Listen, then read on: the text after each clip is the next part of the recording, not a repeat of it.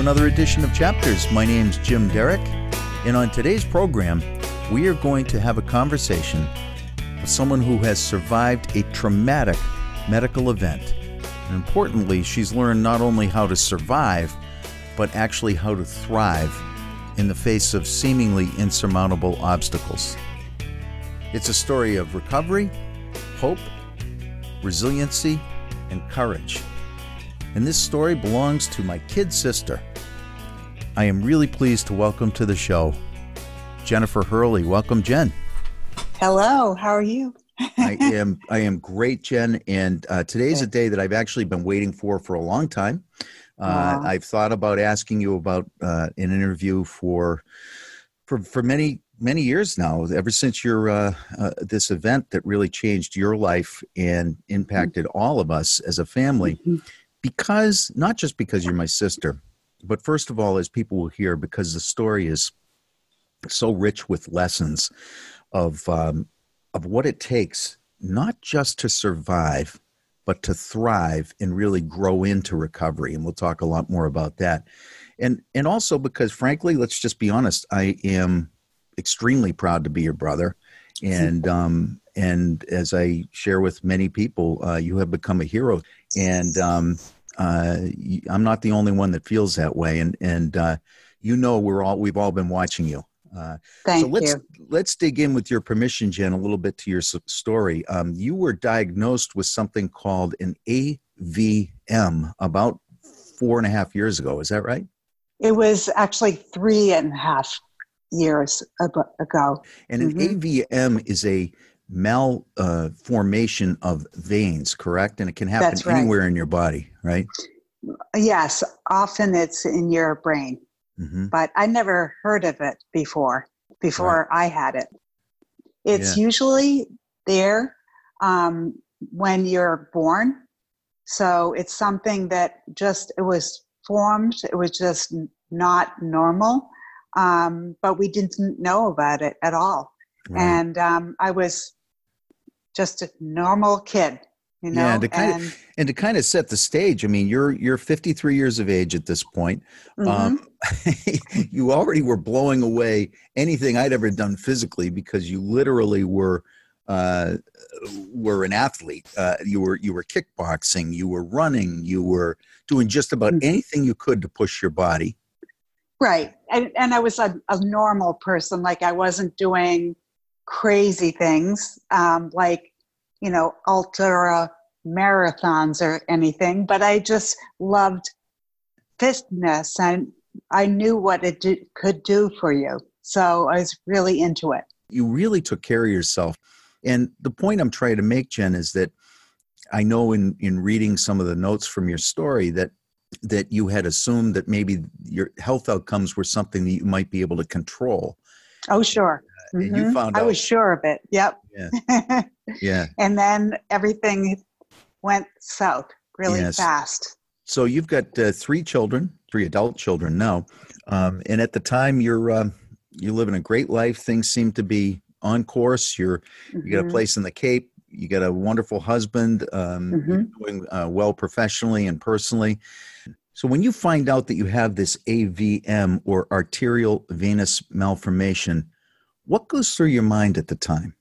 Well, at first, before I even knew what it was, I could feel, I could hear something like a muffled sound in my ears. So I thought, oh gosh, my hearing is not great. I think it's probably like a buildup of wax or something. So I said, let's go. I said, remember that I was making a, a appointment to see the ear doctor, the audiologist. But anyway, I went and they said, you know, I don't see anything. Let's have an MRI. And so we did. And um, so I had the results, and I found out that um, I had an AVM. And I remember researching it with you. Um, you called me and you, you, we talked a little bit about it. And, you, and, I remember you saying, "Should I be worried about this?" Even yeah. asking me. I mean, as if I was qualified, right? I'm about the least qualified person in the world. But I remember having this conversation with you. But you did the responsible thing. You went out. Here we are in Boston, Massachusetts. Right. You go out to three physicians, not just any mm-hmm. doctors. These are experts. Brain brain surgeons. Yep. Go yep. out to three of them that specialize in this, and you get mm-hmm. three separate opinions that all tell you we should intervene, but it's no emergency. That's right. Exactly. So I was very happy to hear that. I can be an anxious person, but I wasn't at the time because I didn't think it was a big deal. It was just a few days after that, after seeing all those doctors, that my head um, had other ideas that didn't hmm. wait. It's it's it um, blew up. yeah, yeah. So no, an AVM is is I think about it almost as a kink in a hose. Obviously, that's a problem, and so for an unknown reason, driving down the road one day, taking yeah. Caroline to, basketball. Tell us what happened. It was a terrible headache, but nothing that you ever had before. Like I didn't usually have headaches. So I was driving. Imagine being in your in the car. I was driving, which still freaks me out a little bit. And Caroline, poor Caroline, and my good friend Mary and her daughter Amy were in the car, and it happened. Um, it just was kind of like I knew I was in really bad trouble. Um, I was knew it. I was about to lose consciousness, and um, it was a really hairy, really uh, different feeling. Like uh, wasn't a good feeling at all because I knew I just lost my control, which I had had for my whole life. I felt like I had the control all the time. All of a sudden, I have no control. Mm-hmm. Really scary. And physiologically, Jen, if if I can, I just want to describe to people what was happening. Um, your blood, the AVM had ruptured, and blood was rushing into your brain. That's uh, right that are known as a stroke um, in this mm-hmm. case. Right. Very, very critical, very mm-hmm. critical mm-hmm. situation. And you, your body was telling you the right thing. You were going into shock and into uh, the loss of consciousness, which um, mm-hmm. starts the next chapter of this of this story. Jen, I'm just curious. I've never asked you this before. Were you able to make the connection that that it was the AVM in that moment? Yeah, I feel like maybe in my my mind I did but at that time it's almost like fire, um, fighting a fire. Like you don't have time to think about anything except yourself. Right. And eh, you know of course everyone else in the car. And i'm happy to say that i was able to um, pull out over. I guess caroline helped me pull over so no one got hurt or injured, but they were able to get me to back to home and then they called the ambulance then. Right. Mm-hmm. I want to remind everybody we are speaking with my sister, Jennifer Hurley. We're talking about uh, Jennifer's uh, surviving a really critical incident with an AVM that ruptured, which is uh, a malformation of, of veins uh, in her brain. And then the really wonderful story that we're about to get into about not only surviving, but learning how to thrive and live into recovery in just a very, very unique way. My name is Jim Derick. This is Chapters Radio. You can find my podcast at chaptersradio.com. And, um, Jen, uh, the the next uh, I remember the this this incident, of course, is emblazoned in my mind. I get a phone call uh, that you've been rushed to the hospital. Um, I get in the car. Your husband is on the uh, West Coast, and um, I get up to Concord Hospital, and um, uh, you are in the emergency room and in critical condition, and it's snowing like crazy. I mean, everything's working against us here. Um, but you've lost consciousness, and you have no recollection of of any of this. Exactly. I don't remember any of this. I did yep. hear that there was a a med, med flight that we're right. trying to have happened for me, Yep. but it was snowing, so That's it didn't right. happen. Yeah, they attempted to med flight you. Instead, they took you in in a life support ambulance, which is an ambulance on steroids. Um, it looks like a tank, and I tried to follow it, and and they lost me. That's how fast they were going in the snow. Into Beth Israel Hospital we go, and um, I can only describe from for me it was the most frightening experience of my life not being able to catch up with my sister in the ambulance to help her um, to hold her hand to do anything. It's a very very helpless feeling. And then to find you at beth israel uh, in critical condition in the in the emergency room was a really dark dark moment. Um, and you know jen um, a lot of people wonder it, like a lot of people ask i'm sure you've been asked before do you remember anything about any of this time And- Not at all. At all. yeah Although I have to tell you that I knew that people around me, I knew who would be there, and it was very comfort, comforting. Right? Yeah. That's a hard, hard word for me. sure But yes, um, it felt good to know they were there. But I'd have to say, at that time, there wasn't a lot going on in my my brain. Like so many that have brain injuries of all sorts, uh, whether it be uh, traumatic brain injuries due to car accidents or strokes or whatnot, families uh, are then plunged into kind of this darkness, which is the unknown and the uncertain.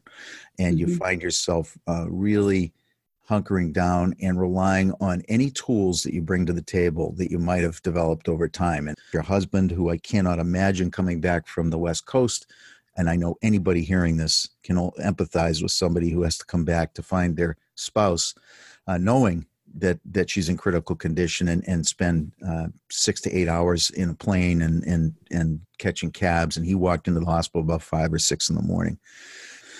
During that medical coma, Jen, medically induced coma, you described the fact that, like you said, you had some awareness about your surroundings. Yes, yes. I mean, I knew that, um, Jim, I knew that you were there. Um, I imagined, I, I couldn't, it's a weird thing to try to explain, but I knew that my family was around me and um, I felt, you know, it's funny because you described that this is the worst part of it. For me, I was okay because I was in a, um, a coma and my brain, was trying to reboot itself.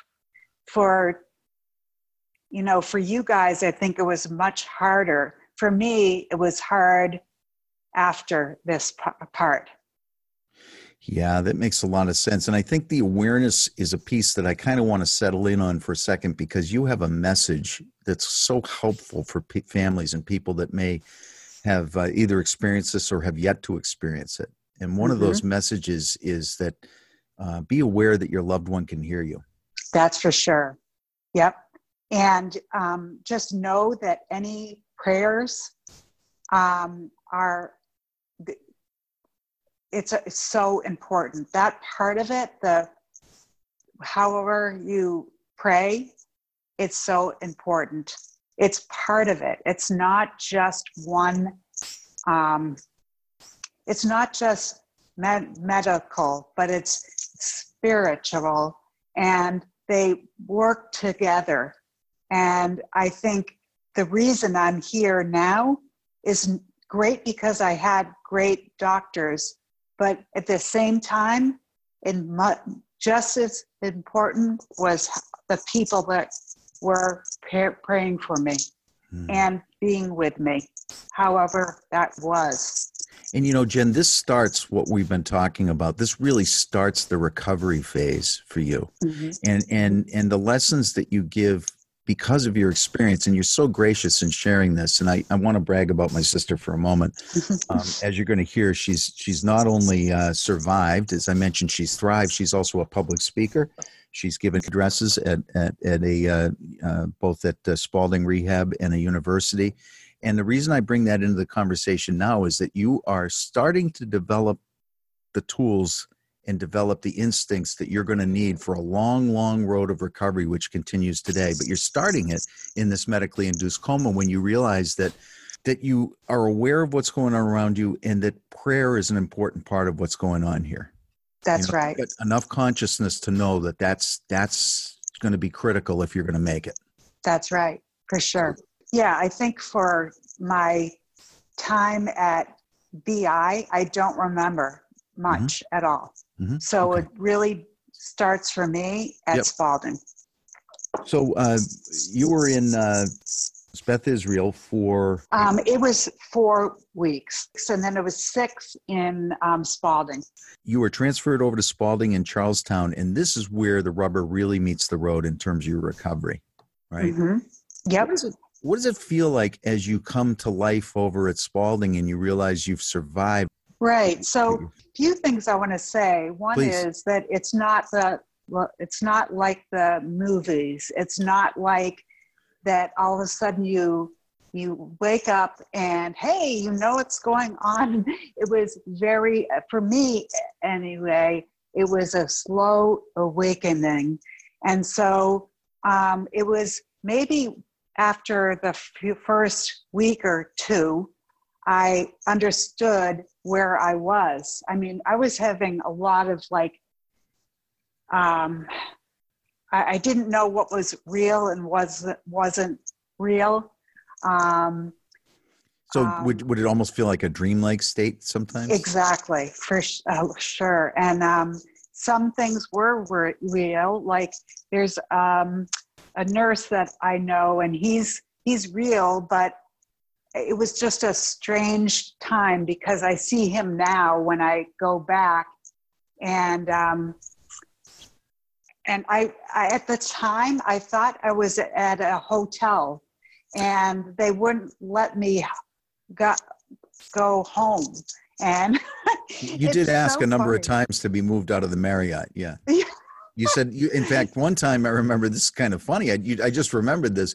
You put you said come here for a second and you and, and you know speech was very labored for you and you said do you think it's really appropriate that I'm at the Marriott right now or should we talk to them about moving me? And I, I thought, maybe to the Ritz or something. Yeah, the right, exactly. So the medic, so the medication was still floating around in you too. I mean, this. I guess it was. Yeah, my and my brain needed to wake up. You know, of and course. it's so like yeah, that. So yeah. I mean, there were there was some real, there was some laughter, and and you oh, provided sure. a little bit of that. But, well, here's um, something. When I woke up, in you know, in its its stages, right? But my humor is maybe even a little more pronounced now, and which is a great thing because things that I think are funny, I just laugh, and sometimes yeah. laughter is the best remedy you have you yeah. know my, my, sister went to uh, entered into this uh, if you were to put it in comedic terms she entered into it as betty white and came out as rosie o'donnell because one of the first words that you uh, that you uttered that I heard was was uh, one that probably can't be repeated on public radio, um, which of course was done in a in a state of frustration and everything else. But but it's right. true. Your sense well, yeah. The other thing I've learned about brains that's very interesting is that your brain there's another place that it responds to swear words and that's why. It just um, it's very easy to say the you can drop the f bomb really sure. easily. I would like to say also because we've been talking for a while i have aphasia and people might are they're probably wondering why i sound a little different. And but i want them to know that everything's going on in my brain is just fine. It's just my delivery and how I, the way I sound is different, but yeah. everything's going on just fine. So sometimes we'll, they'll try, when t- people see me, they'll say, "Oh, how are you?" You know, right. like, what? Speak up, honey. she can't really understand much. Right. Maybe if we yell. yeah, right right. So it's um I just wanted to say that and Yeah. aphasia is something that a lot of people don't have heard about before, but it affects so many people eh, that had strokes. And um, we're trying to get the word out there because aphasia, um, it today or actually this month is um, the National Aphasia Month, um, and we're trying to to get the word out so people know what it is and how to help people that have aphasia because it's a very it makes you very alone in your in your um, head you know? Because you can't say everything you want to say some people can't even utter one thing like cat or something something uh, pretty simple they can't get it out and what i have the way my aphasia is there's another term and i think it's called apraxia and aphasia that's the two that i have Wait, what's apraxia? Right. So that's different. That's how you form your words. And that's kind of the, my problem. Uh, Most of my problem is my mouth doesn't know how to use my, I can't, it's, it's like the cord has been cu- cut and you to, need to um, form other pathways so you can talk. Does that make sense? It makes 100% sense. And your intellect is way intact. Your sense of humor is awesome. and you're going to be an author, you're a public speaker.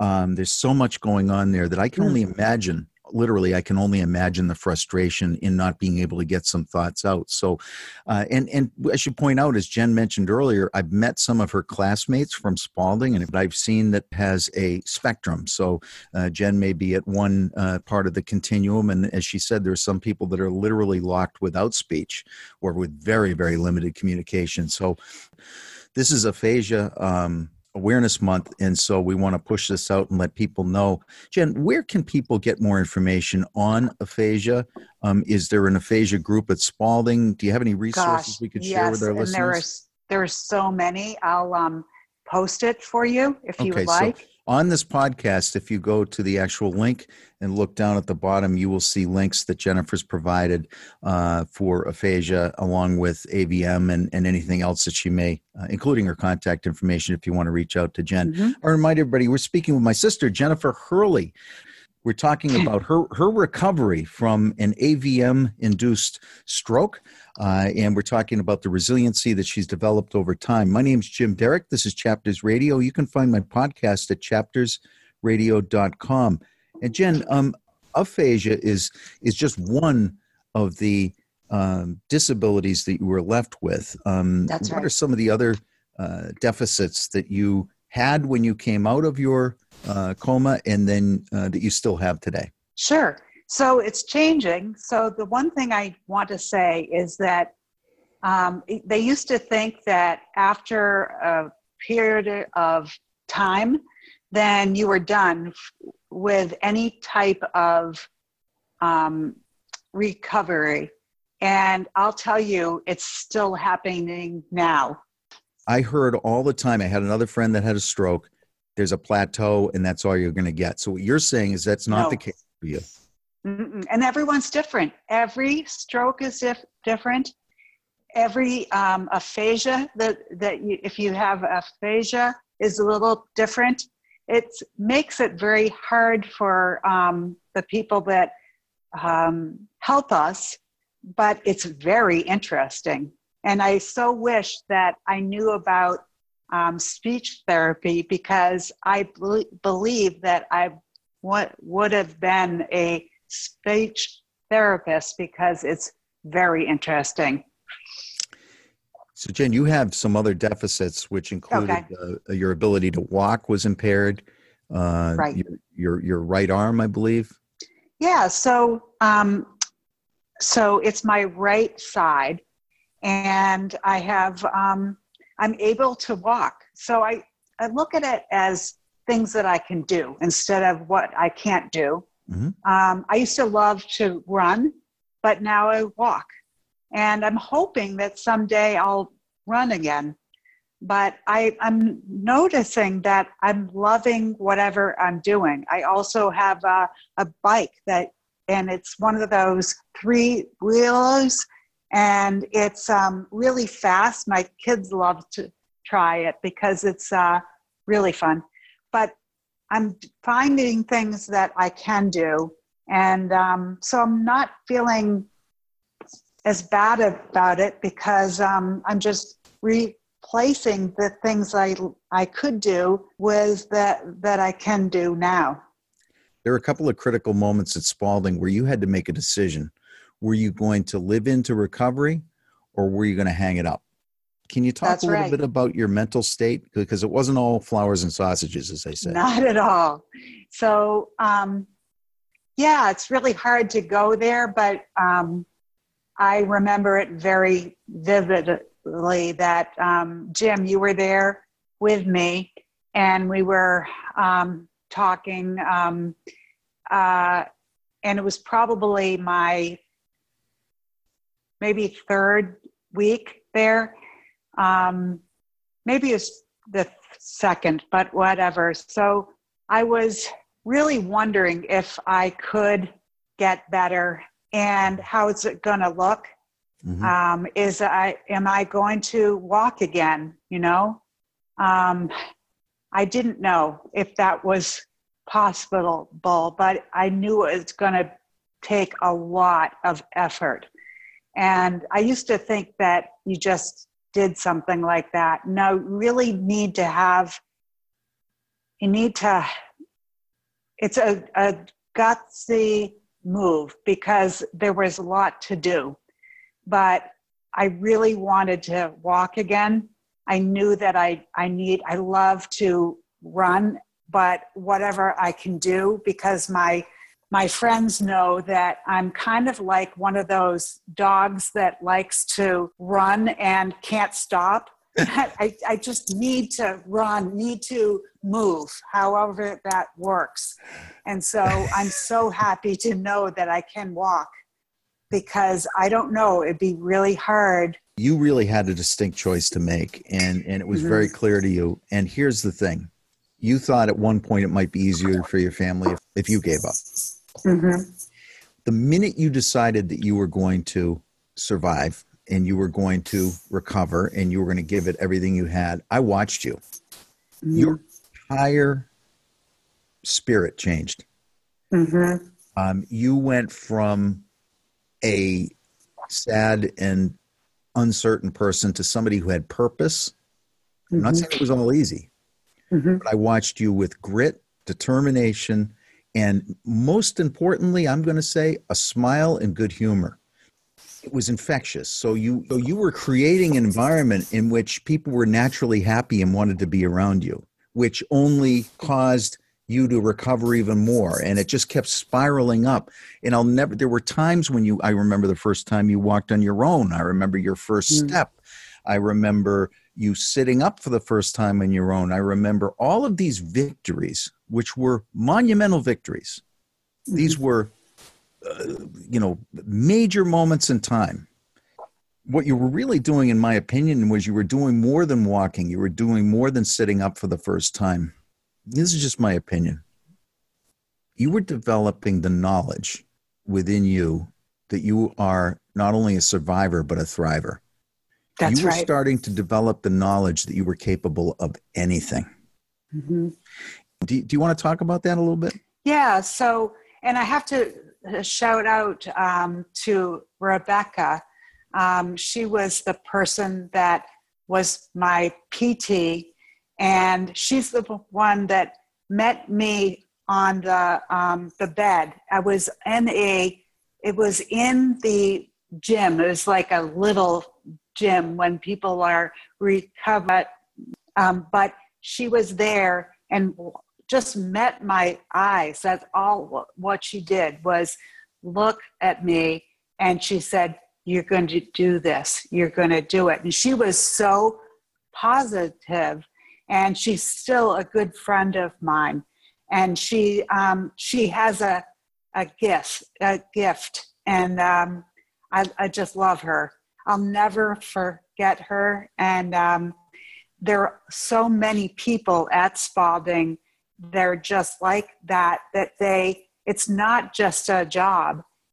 They're meet, meeting you where you are and cheering you on. And um, it's a beautiful thing, I'll tell you. So it was not just me, but it was the surroundings that I was I was f- found in. Does that make sense? It makes total sense. And, and, as I mentioned, you were helping create that with your great cheer and attitude. But Spaulding, if you haven't been into Spaulding in Charlestown, um, mm. I'm sure you get a tour if you're interested. It is an incredible place. It's really remarkable. And Spaulding has been so important in your life that you that you have continued uh, mm-hmm. to volunteer there currently. Um, you, you run a support group or you help facilitate a support group with Matthew, That's your right. husband. That's right. And, and also, also, I go, so that's um, upstairs where I was um, with a lot of brain injury people. And then I also work downstairs with people that have a stroke, a stroke and they're um, learning how to live with stroke. Mm-hmm. And um, I just absolutely love it. And the thing that we give to these um, people that are, are there now, we show them that it's not time to hang it up. It's time to get back there and see what you can do. And everyone has a different story, but there's lots of promise in the world ahead. I always tell people you're never going to go back because some pe- people will say, "Oh, Jen, I when are you going to be back? You know, doing what?" Well, no one goes back, right? We all go. We always go forward, and um, you never know where you're going to go. But um, if you just try and see where it goes. So this this to me is like one of the more important parts of this recovery story because what mm-hmm. you just said there is applicable to everybody. We're all recovering from something at various mm-hmm. stages right. in our lives. Mm-hmm. We have tragedies, we have trauma in life, we lose people to illness, mm-hmm. we get sick ourselves, we we have jobs that we get fired from. There's all sorts of problems. Um, that That's right. Comes up in life, and what you just said to me, Jen, is mm-hmm. such an important lesson for all of us. The goal isn't to return to being the same who wants right. to do that? Right. right. Who uh, would mm-hmm. you would you want back your ability to speak? Of course. I mean, there are certain obvious things, but sure. but maybe there's a gift within all of that that we wouldn't have if we hadn't had some things taken away. So the question That's is, right. Can it's we like, live into a recovery that includes and incorporates this new way of being? That's right and it's it's a it's a beautiful thing um, if you're able to see it right it needs you need time to see it sometimes. but that's that's the trick. And you know what? Mm-hmm. you know the only way you can see it is with uh, when people are honest with you. I i, I gotta tell you there's so many moments of personal pride and and absolute awe uh, in witnessing your recovery. But one of those was at your graduation. So what happens is you get into a, a class if you will of people that are uh, in the brain injury area that are recovering from various disabilities. And um, mostly for aphasia. Aphasia, mm-hmm. sorry, and you're mm-hmm. right. Aphasia, which is the uh, difficulty. Uh, aphasia is described again as and um, speaking, hard to speak difficulty in speaking, word retrieval, um, word pronunciation, finding words, and, and effectively communicating. So here's this group of people, and Jennifer's graduating with this class uh, from from her time at Spaulding, and she gives a talk, and uh, which was one of their assignments. They each give a talk, but one of the moments in your talk that really took my breath away was when you said, "You know, I'm going to be honest with all of you. Some of this sucks." Mm-hmm. You know, yep. You're not going to get back everything you lost. Let's just be can let's just be honest with this. It's really important, isn't it, Jen, to have people that tell you the truth? Oh, sure. Yep. You have to do both, right? You need to have hope. And at the same time, you need to be able to say, you know what? if it doesn't go the way you want, maybe um, there's a new avenue and you have to explore it. I'm, I'm going to ask you this question. I'm curious. And would you trade where you are right now? No, no, I wouldn't. No, I wouldn't because I am glad to be here now um, because I've found so many friends that I ha- wouldn't know and people from all kinds of places. So, you know, where do you find someone that's um, from Nigeria or someone from um, inside Boston, but also someone who was from um, Maryland and some people from all over the um, world. And, There's and, so many people. So it's the people that I've met that make it so worth it. And it's opened me up to learning so much about um, people. For uh, uh, I'm so into, interested now in meditation. What we do at um, the at the aphasia group, um, there's a center there, and we all come in and sometimes we talk of like the or the Red Sox. We'll talk about um, what's going on. Is the hockey go, doing well this year? We'll talk whatever we want to talk about. We talk about recipes. We talk about um, anything that will get our minds going and facilitate any type of speech. So, most of the time, I'll talk about travel, um, anything like that. And they try to find things that we like to do.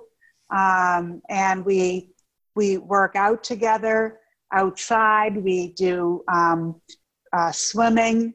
We we do all kinds of things in the um, group so that um, we're able to move our bodies and move our my our minds so that our we have the best chances to get our speech better.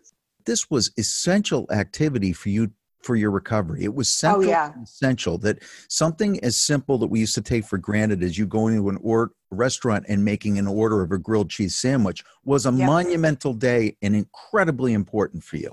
It, it is. It was. I went to um, a place right near um, Spaulding I went with my the recreational um, coach there um, at Spaulding, and they helped me tell tell them what I want to eat and pay for it.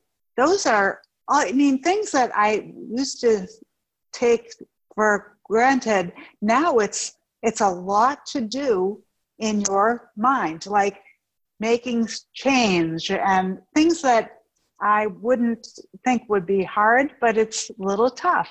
But every day there's more to do.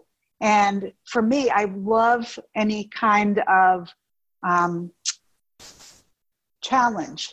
So for me, this has been a good thing.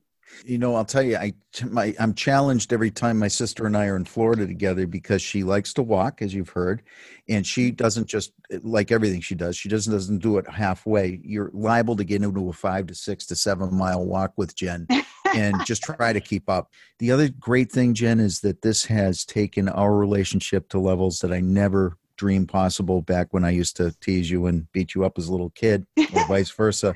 Um, but because of the person you are and because of the choices you made along the way, which were hard fought choices, mm-hmm. you have opened yourself up to uh, and made yourself accessible to people.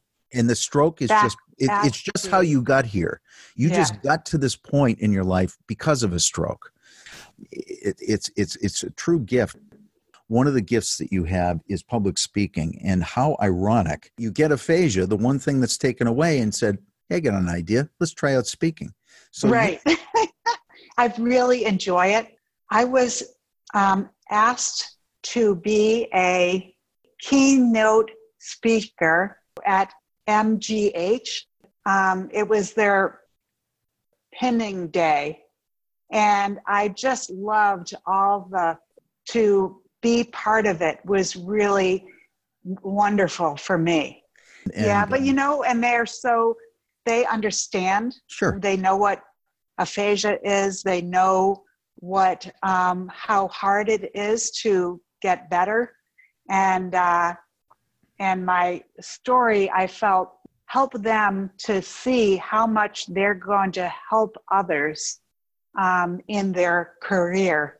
You know, one of the notes that I'm sticks out at me in the page pages of notes that you prepared was uh, that you let people know when you're speaking to survivors that mm-hmm. uh, they they all want to know: Am I going to get back what I've mm-hmm. lost? You know, and that's the first. Of course, who whose instinct wouldn't be that? Right. And how's my life going to look when I leave here? And right. one thing that you're you're able to remind them in a soothing and calming way is that mm-hmm. uh, life is moving forward, not backwards, is what you say in your words, and you That's encourage right. them to move forward. Mm-hmm. So the mm-hmm. point isn't to lament, and you did it so beautifully when I asked you what your disabilities were. You said, "No, I probably prefer to look at what my abilities are now." Well, and that's what your central message is. And it's the way I feel. Yeah, yeah. that's for sure. Mm-hmm. Yeah. Mm-hmm. So, um, in addition to being a keynote speaker for Mass General Hospital, one of the leading hospitals in the world, you went off to be a commencement speaker at University of New Hampshire's occupational and physical therapy graduation. Their OT, yes. I'm sorry, their occupational therapy graduation. Um, well over four or 500 people there. That's right. I just feel like it's a way to get heard. And I have a lot to say, you know? Um, so if I can reach 500 people and their ears are open, um, that's a beautiful thing, you know? And the OTs, the PTs, the speech therapists, they need to know on the daily that they are making a huge difference. And it's not just a job, you know, it's something that um, they're, for me, they're my family, you know, they're part of us because they've done so much. I'm wondering, was it helpful for you to hear from other people that have been through this? You know what? I was so out of my, my mind in some ways. It was mm-hmm. very hard to, I was just trying to mm-hmm. live every day. What about um, along the way, as you as you've been through yes. recovery? Is it helpful to meet people that have uh, maybe For sure. a little further? When you're ready, yes. Like our friend Astrid Henry. Astrid, she yeah. was wonderful. She came in, um, and she had been there. She she has an AVM, she understands, and talking with someone that really has she's walked the walk, it's really important. So, so Astrid, uh, you know, God bless you. We are so thankful that you're part of our family. That was tremendously helpful. And our other dear friend, my lifelong friend, David Fisher, who formed had a different type of an injury, but had uh, and has had a long road of recovery and mm-hmm. happily is recovering from a significant brain injury and he's now on the board of directors of spaulding so i find that these stories of survival and it's, it's part of why i love doing this program is because um, it's not about the injury and it's not about the disabilities it's about mm-hmm. how people survive thrive and form resiliency and what lessons we can all apply to whatever we're surviving from and um, and That's certainly right. Astrid, Astrid and Dave provided us with a good um, backdrop to form our thoughts around how you were going to going to make out. And um, Jen, you have a message that that um, I want to give you a chance to to share yeah. about what. So, and I I do want to say that um, friends and family. I hope they all understand how much we appreciate them because uh, I couldn't have done it on my own. And um, I thank God for all of them. So I just wanted to say that. Let's talk about um, that for one second, Jen, if you would. Mm-hmm. The role of friends and what oh. can friends do? So when you're you're compromised, I mean, yep. um, you you have wonderful friends. Yes. But it's a difficult position for a friend to be in. They don't know what to do, what not to do. Are they going right. to help? Are they going to hurt? What lessons did you learn about the value of friendship?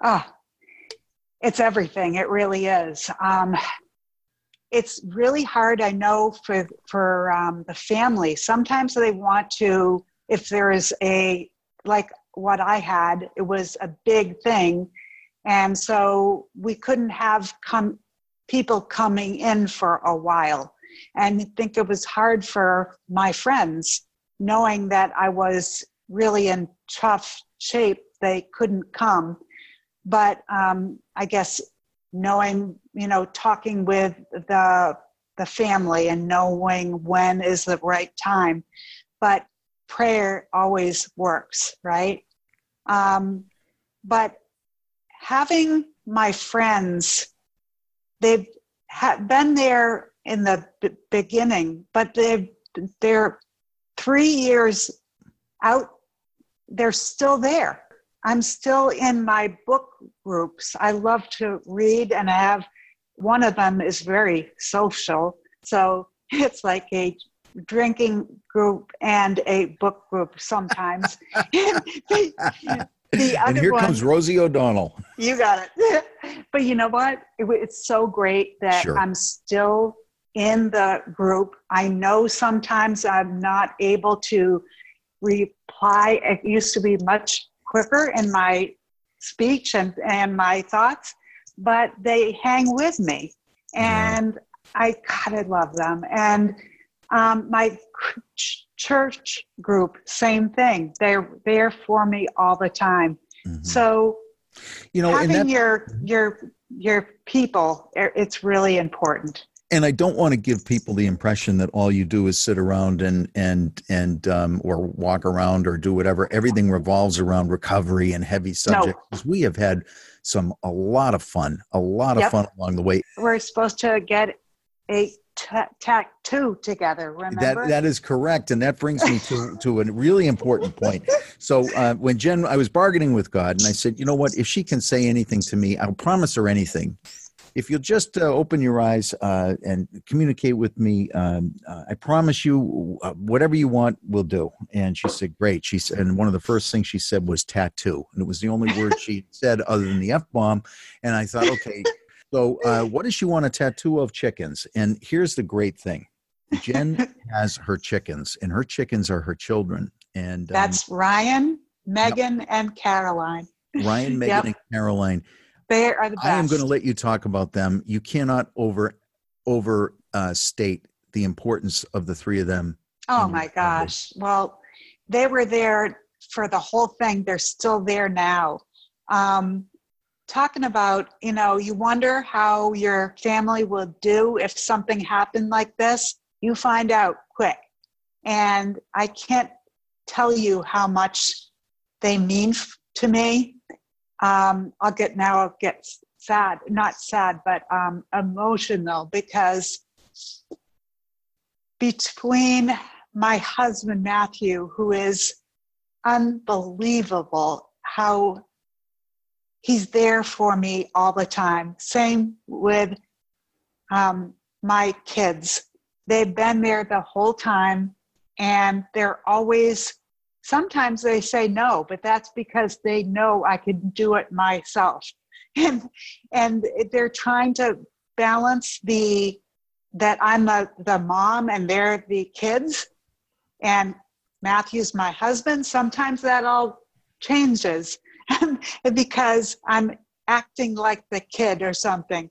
So, but we, every day is a new day, and I'm so happy to have them in my life. I can't imagine anything else. It's very much a family affair. There's a tone that was set early on by your children 1st mm-hmm. which was we're going to occupy the seats of hope. Mm-hmm. Mm-hmm. And then it's amazing, Jen, if you think about it from a, a, a movie standpoint, almost a script. It's amazing how then you took over the minute you had the ability to do that. That's right. Mm-hmm. Okay, mm-hmm. I've now made a decision. Basically, get out of my way with a smile. Yep. and then you take over, and so it's just weird being a brother who thinks of himself as a caretaker, and all of a sudden, he's being taken care of by the person who started the whole damn thing. that is kind of funny, right? Which exists, to, which by the way exists to this day. If I haven't uh, made it clear, there is no bounds to my love for my sister, and uh, she really is my hero. And I think anybody listening or that knows Jennifer more than understands why. Jen, you have a um, a message that you wanted to share with people, and you wanted to read because you wanted to make sure you got it all in. I did, yeah, because it's hard sometimes. What I've learned is what I want to talk about.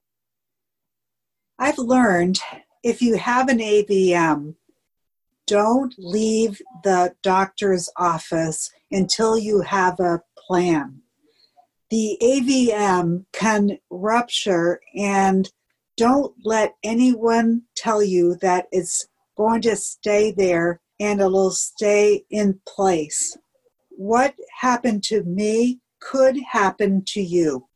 Family and friends made a huge difference in my outcome when I was in the hospital, even in my worst moments, I could feel their presence, prayers, and positive thoughts. In life, things are going to happen to you that are out of your control. So focus on what you can control and change through this experience, I have found my purpose in life, and that is helping other people going through similar experiences to mine. I am living a meaningful life. Our families, our friends, and all of kinds of people are watching they're seeing that it's possible that your life can change on a dime. And that's really scary and sucks. But there is a but. I am exactly where I'm supposed to be. I believe our task is to listen and be accountable to that summon that's really amazing. Jen, that was uh, really beautiful. And I, I want to thank you for coming on and sharing your story today. Jimmy, thank you so much. And we will get those tattoos of the chickens. Got it. I can All promise right. you that. So if you want to reach out to my sister uh, to ask her any question that you have, uh, reach out to her at hurleymj5 at gmail.com. And you can also find her on Facebook as well under Jennifer Hurley. So Thank you for listening to Chapters. We will see you next week.